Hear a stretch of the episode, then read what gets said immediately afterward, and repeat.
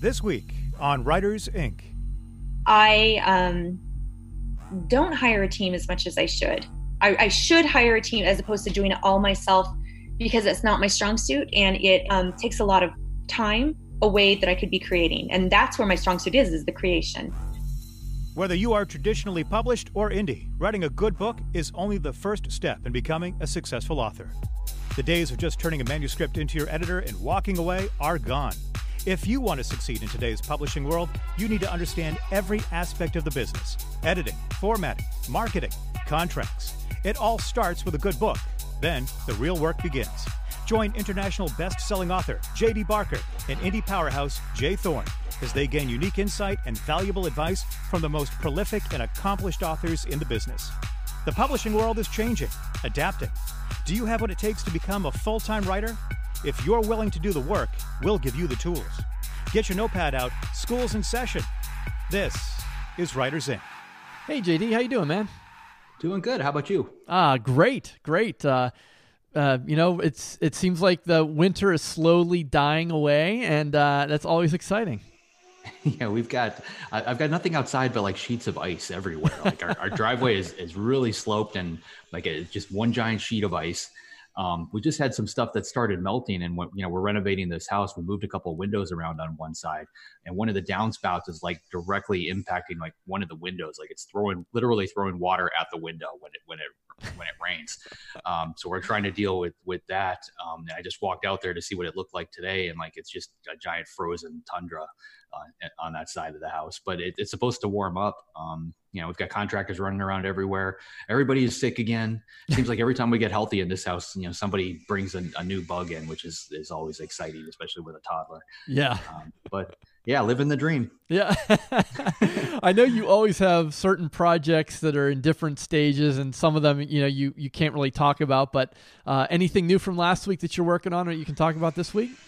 Yeah, I wrapped up the the latest project I've been working on with with Jim Patterson. Um, there, nothing better than getting a phone call from him telling you know telling me that we're done, uh, you know, that, that, that he that he likes something and we're we're finished with it. Um, he he put me through the ringer on this on this last one. I can't really go into a whole lot of detail, but you know he's he's he, he knows how to crack a whip. um, and and the, and the funny thing is, you know, like you know, a lot without going into the detail, like the, the work that I did, like you know, we rewrote rewrote the ending, you know, three four times. You know, I would have probably went with that first ending, you know, and and and sent it in, and and he just kept pushing and kept pushing, and, and the one we ended up with is a million times better than what that first one was. Um, you know, so he's as usual, he's right. There's a reason he's he's James Patterson. Yeah. Um, and it, you know, and I, I, take away so much of that. I mean, it's it's like it's literally I, have got like a master class going on, you know, like in real life, you know, with with him because yeah. he, he picks up the phone and calls me on these things. Um, but like I'm, I'm wrapping up the you know another book that I'm writing for my agent right now, and I, I went through the same thing. I just rewrote the ending for I think the third or fourth time, um, and it keeps getting better. You know, so it's like there's a lot to that. I mean, it, it sucks to have to throw out you know tens to, of thousands of words, um, but in the end, you know, at least in, from what I've seen so far, it's been worthwhile. Yeah, and, and I can echo that because.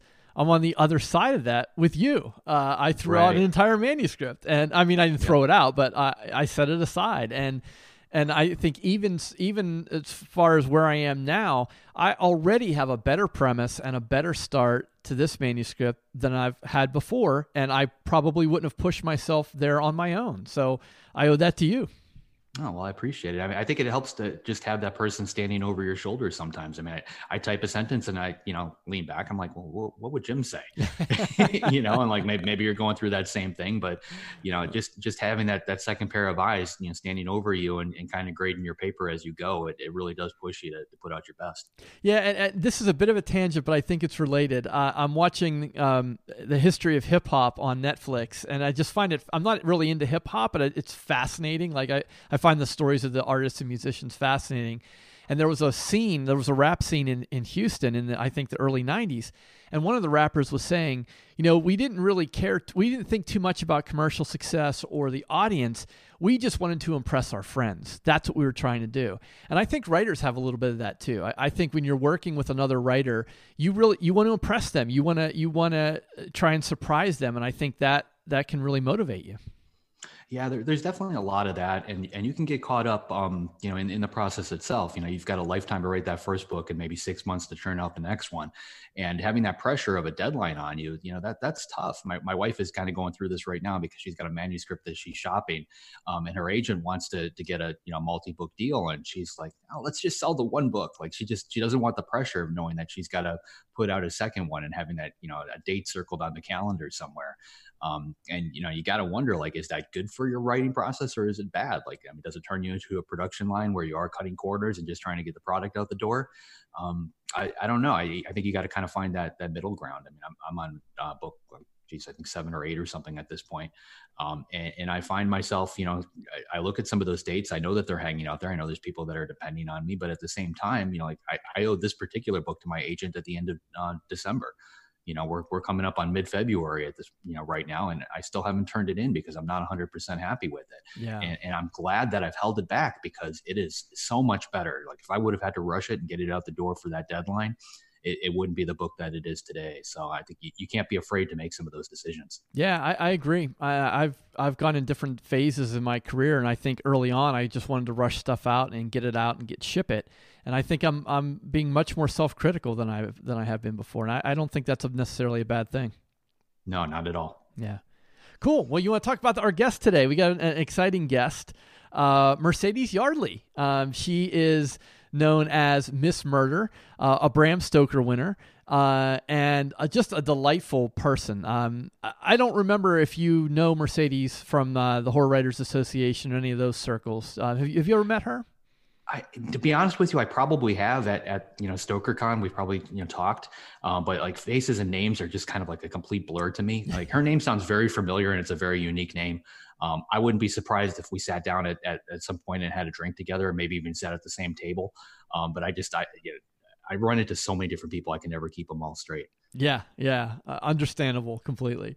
Uh, well, we get a great interview with her. Uh, so why don't we get into that, and then when we come back on the flip side, we can talk about some of the great takeaways that came out of the conversation. Okay, let's do it. All right. How's it going? It's going really well. You are so happy and smiley. It makes me happy. Try to be. Excellent. I'm just warning you straight up. I have no filter today. And I'm like, oh no, because I'm just saying things like crazy. Perfect. Like, That's always the best for conversation, isn't it? When you have no sure. filter. sure it is. Like um this scorpion guy came over today because we had a, a, scorpion in the house again and um I'm allergic to him. And uh, so he comes in and he's like, My name's Chaz. And I just start laughing. And he's like, What? And I'm like, Only douchebags are named Chaz. I mean, he's a very nice man.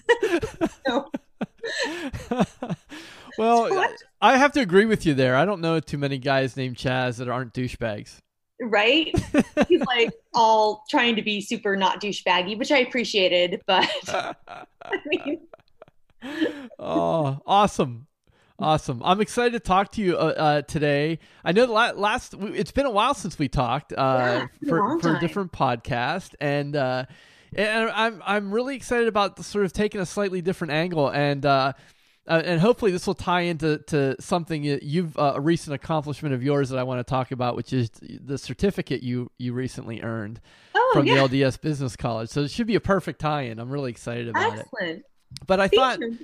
Yeah, I thought maybe we could start by uh, just kind of um, maybe you you talking about your journey as an author.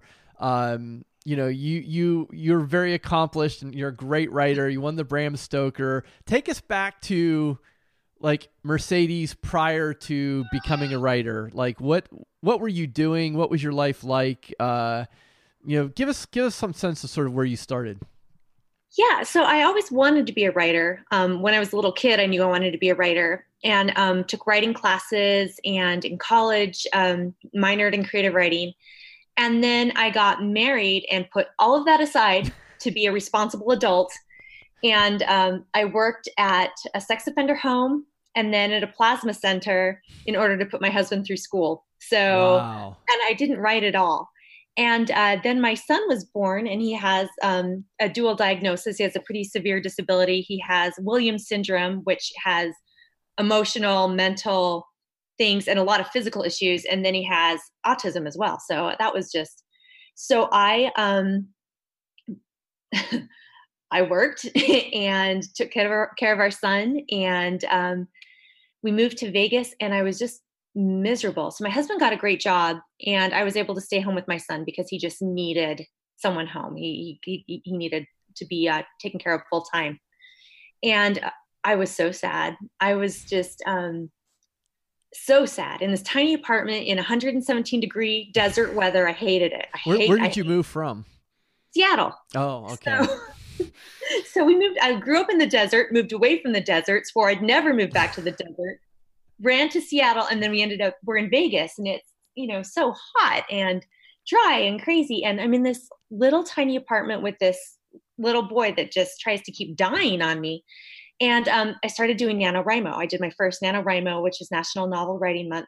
And I wrote this horrific story, which was so fun. And I haven't published it yet, but I'd like to go back and redo it. Um, and then I just started writing little pieces here and there and trying to sell them to magazines. I started with short stories.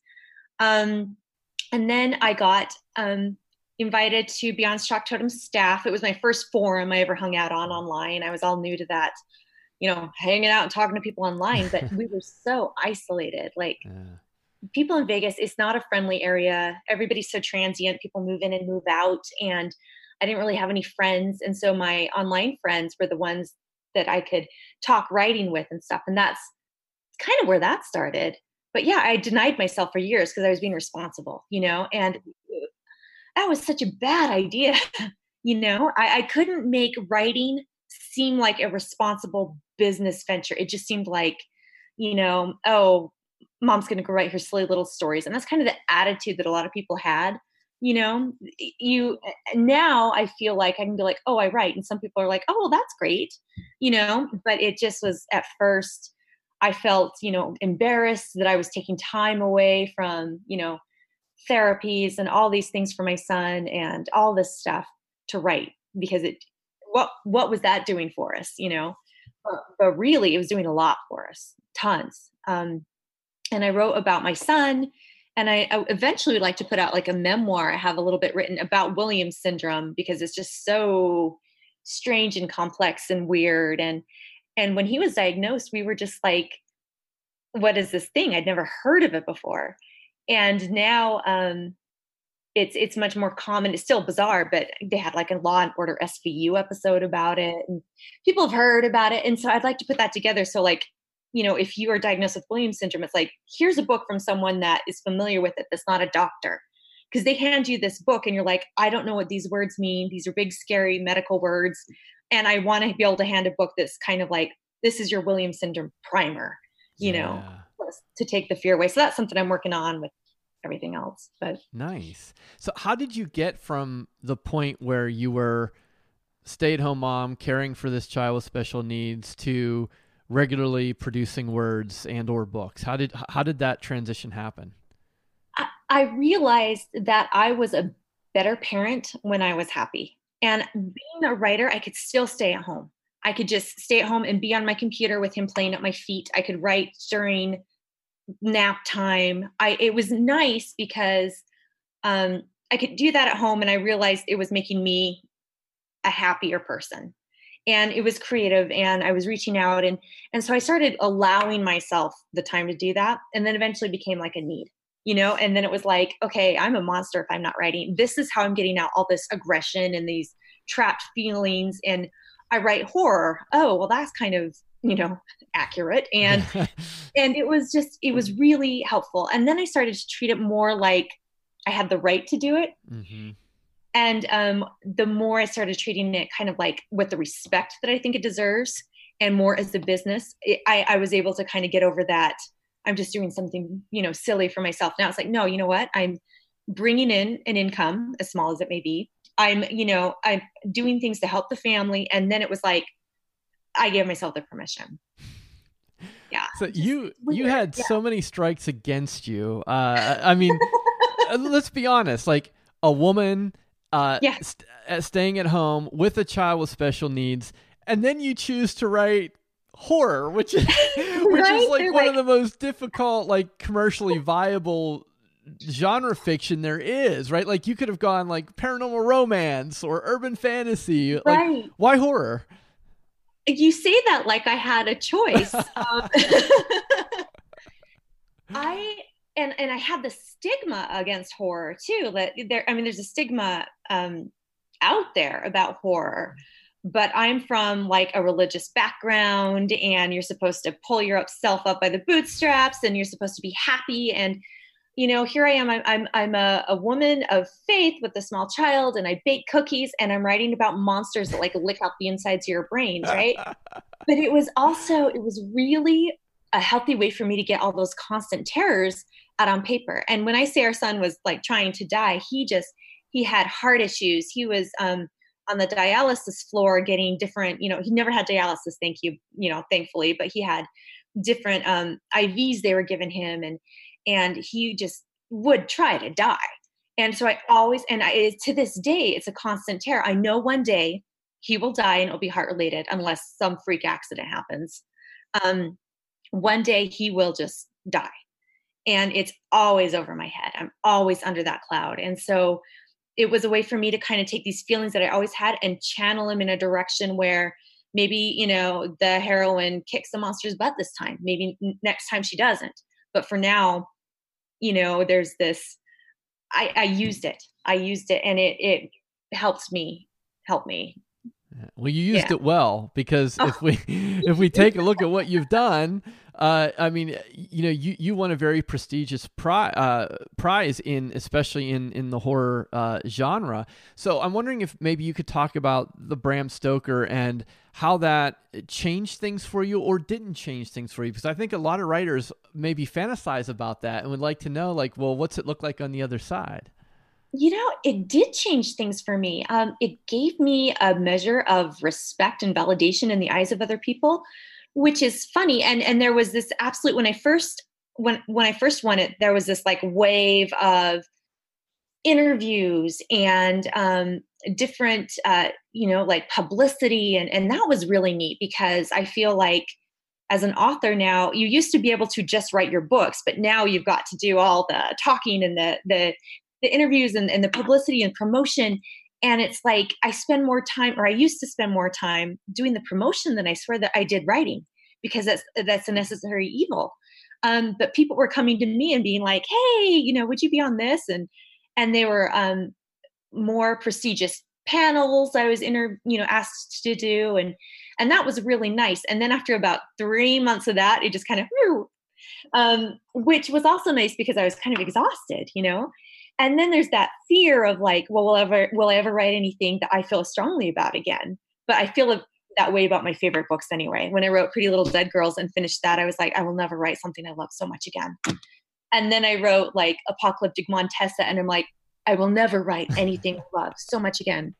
And then little dead red the one that won the stoker as soon as i was done i was like i will never write and I still haven't written anything I love that much again. So I'm I'm working on something new. But so it was helpful because it did open doors. Mm. And the Stoker is something that you have and you always have. Like on a bad day where it's like, you know, I can't work, I can't write, I'm not thinking like clearly like I should. Oh, I still have that Stoker on my desk. They can't take that away from me, you know? And so there is that feeling of validation from others, which is nice to know that others um, respect you that way. And I feel especially like um, with Little Dead Red, I feel like it was especially meaningful to me because I had just left one publisher with that story for another publisher because the first publisher went down in flames and owed everybody money and it was a big deal and they didn't do promotion and I'm not on the the inner track. You see the same people all the time for the Bram Stokers and I'm not one of them and and so when I got nominated I was like you know and then when I won I I didn't even have a speech prepared because I didn't expect it at all. And I literally got up there and like, I don't have a speech. Thank you. And like gerbled off, you know? So it was it was meaningful that others saw value in what I was doing and, and that helped. But yeah, I mean when you win kind of a big award like that, like what what um when I'm talking to people about it, like people that aren't familiar with it, I'm like, well, Stephen King won that award and J.K. Rowling won that award, and now I won that award, and if I can, you can too, you know but it it is it's it's you you write for yourself always but it's so nice to have someone else say that was meaningful to me because yeah. you just kind of sit in a room and you're like, okay, I wrote it. Does anyone read it? Does anyone care? And it's it's nice. Yeah. Yeah. yeah. Awesome. D- tell me a little bit about how you handle the business side of things. Are you a very sort of hands-on type of person? Do you hire a team to handle some of the business administrative things? What, what give us a sense of what that looks like? Hire a team. I love that. Um, so for a while, um, my best friend was kind of working as um, my assistant because I would just get overwhelmed. Like, um, uh, I have so many deadlines. I don't know what to do first. And and and my husband, for example, is very organized. And you do this and this and this. And I am like, it's like a whirlwind. I can't tell you what's my first priority because I don't know. And he's like, well, obviously it's this, this, this. And I'm like, what, what's this obvious thing you're talking about? so my friend i would i would email her like all my deadlines and stuff and she would put them in order of this is what you should do first and i'm like okay i can do that you know but business wise that's not my strong suit and i worked really hard and i'm still working really hard to try and wrap my head around it more um, i um, don't hire a team as much as i should I, I should hire a team as opposed to doing it all myself because it's not my strong suit and it um, takes a lot of time away that I could be creating. And that's where my strong suit is, is the creation. Um, but I do make sure that I sit down and, you know, I understand where the royalties are. I, I understand all that. I do have an agent that looks over all my contracts for me because I have made some terrible decisions with contracts. And now even for small contracts, I'm like, I shoot it over to her and I'm like, can you take a take a look at this? And that's been really helpful because I'm just like, yeah, sure, whatever. And just assume that everyone's going to be as good spirited as I think they they're going to be, and that's not the case. Um, and I've had a whole bunch of things just fall apart on the other end of people being. Some have been openly malicious. Some have just not dealt with their business well, and I'm dealing with the fallout because I didn't cover myself like I should have because I was just like, oh, you guys, I just like you guys. And so I'm learning um, why it's important.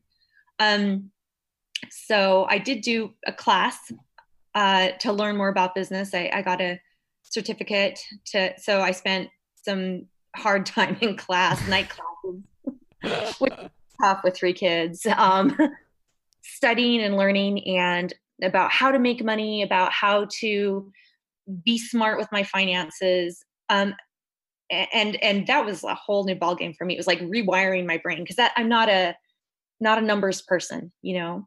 So for me to sit down and be like, okay, well, this is what I need to do. This is the output I need. This is what I need to do. This is how I, that was a huge learning curve, but I feel really accomplished about it. And it's helped me a lot. It's helped me see what I'm doing that's important to me and how much I'm doing because I think that I should be doing it for other people and how that's drawing my time and resources and creativity away from what I should really be focusing on.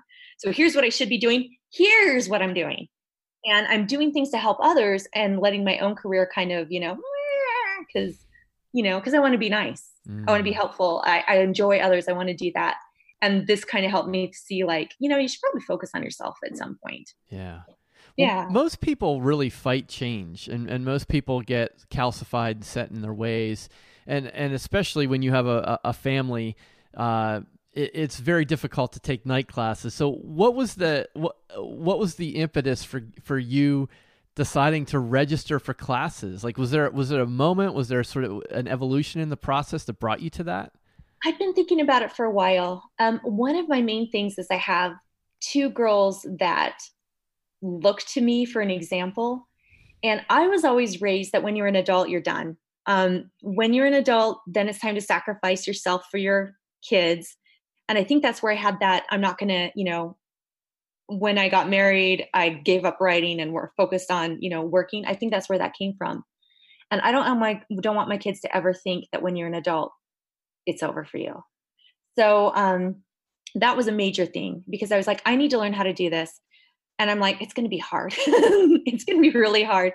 And then I looked at my girls and I'm like, okay, I'm going to do this and it's going to be really hard and I need your help. But look, we can do it together and and honestly i don't know if i would have done it if i didn't feel that i wanted to show them something different than what i learned so we we always try new things we've started painting i started painting like last year i started sewing quilts a couple years ago and it, different things that i kind of wanted to do but never did I'm going to do them because life is short. And I don't want them to ever think, okay, well, my dreams are over now. I'm an adult because it's not that way. But yeah, so they had to, my husband would have to come home and um, from like a super long day at work. And I always make dinner because I stay at home. And that's something I can do. I can feed us, maybe not super fantastically, but that that's one of my, I chose that as one of my responsibilities.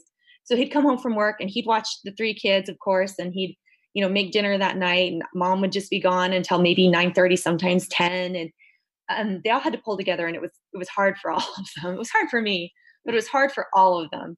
And um, I'm glad they did that for me. And were willing to make that sacrifice. That's beautiful. Uh, I I have two teenagers, and uh, I've asked them to do things for me to uh, in order for me to accomplish some of my business goals and my and my writing goals. Do you remember what what the conversations were like with your daughters, or what specifically you were asking their help with uh, at this at this time? Yeah, I would I would say I remember saying like, okay, this is really important to mom, and I need you to do this. I need you to help dad make dinner. I need you guys to do your homework. I'm not going to be there to help with your homework on these nights because usually um, we have homework time at the table and I I'm doing homework too. I'm doing my writing, my emails, whatever. So we're all at the table doing it together. I'm like, you're going to have to do it by yourself. You're not going to be able to text me because that's the thing. You know, you're not going to be able to ask for help during these times. I need you to do this because it's important and because it will make me happy. Will you help me? And they're like, yeah, because they're young enough. They still want to make me happy, you know? when they're a little bit older maybe that won't be the case but but it was it was hard yeah do your teenagers do they do it well my uh my daughter is a is my va and she handles all my podcast uh post-production stuff oh awesome so uh, I, i'm trying also trying to teach them that uh you don't necessarily have to have a boss and a traditional job in order to make a living so with little little examples here and there yeah. right yeah. right my daughter wants to be an animator and i'm like great, let's go for this. You know, yeah. let's do this. Yeah. Well, we're both, you know, we're, we're in an industry and a profession where there isn't a, a 401k, there's not a, a, golden watch after 20 some years. Um, so have you thought about like what retirement age might look like, or are you working towards something, or is this the kind of thing you think you'll just kind of, you just continue to be who you are until you no longer exist? I don't know. I, for me, writing is such a part of who I am and I love the creation. I think I would be miserable without it. And one of the things about writing is you don't have to stop. It's not like you're a dancer and your body's broken down and you can't do it anymore. So, um, and I'm lucky in that my husband has a, a decent job, so we're not starving, which is really nice. And I appreciate that he you know i could go out and work again in a, in a more traditional job if i needed to but he's like no you just write he's like one day a book will hit really big and i'll just be able to kick back and he would love to be a stay-at-home dad that would just be awesome for him i'm like well you keep dreaming babe and um i'll do my best but uh but i, I want to write forever mm-hmm. i don't want to stop i want to move to like a little house in the middle of nowhere with like no internet and i want to sew quilts and make soap and write books and then go into town and like send those books to my agent and then like run away again you know? I just want that very simple lifestyle. For me that would be and we'll always have my son with us too so you know it'll be a little cottage with like his own little room and maybe a washer and dryer because he loves those but i want simplicity you know? And so i plan on writing forever i don't and if people stop reading it that's okay. I wrote I wrote in a journal for 20 years that hopefully no one's ever read, you know. hopefully. that for me. yeah, last time I read it, I was like, oh, geez, what was that? Oh, your problems were so small, you know. well, it sounds like you could almost get into little cottage industries or, or run a, a B&B or, or cra- local craft work. That almost sounds like a, a, different type of business interest that you might have. Yeah. Well, I'm actually, um, one of the things I, was working on my degree with is opening my own store because I make things. I do. I do sell. I sell quilts. I sell voodoo dolls that I hand make. I, you know, different things like that. I would love to have like a a bunch of like tiny houses all together, and then do a writing retreat at them, where we get together and we you know have our crafts going on that we can join, but also our little you know, and just do that a couple times a year. Then you know, also for me, I make more money teaching. Um, workshops and speaking and stuff than I actually do with my books. That's where the money seems to be for me. And and I enjoy that a lot. And that's nice to know that things you do can be a supplement to like fund what you love. Like my goal with um, writing, and I've reached that now, but is I want it to be entirely like self-sustaining. I don't want to have to like dip into the family fund for anything. So I feel good when I'm paying for my conferences and my flights and all of that, my books and all of that out of my own writing money. And it took me a long time to, to get there because there's constantly money going out and so little coming in, you know, because you're like, oh, I need to do, you know, promotion, I need to business cards and and I remember when I hit that first thing, and I was like, I paid for everything all by myself. Plus, I have a thousand dollars in the bank that's just writing money. And I remember that milestone and being just like, you know, it was so amazing because um, it's not a easy business. It's not a financial, financially lucrative business for most people. Yeah. You know. Yeah.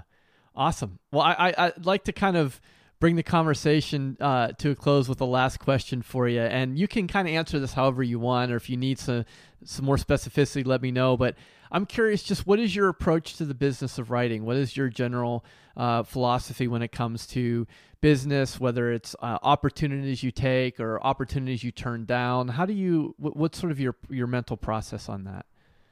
Um, family first, always. So I've turned down a lot of opportunities that required a lot of travel um, that's just not feasible for us very often.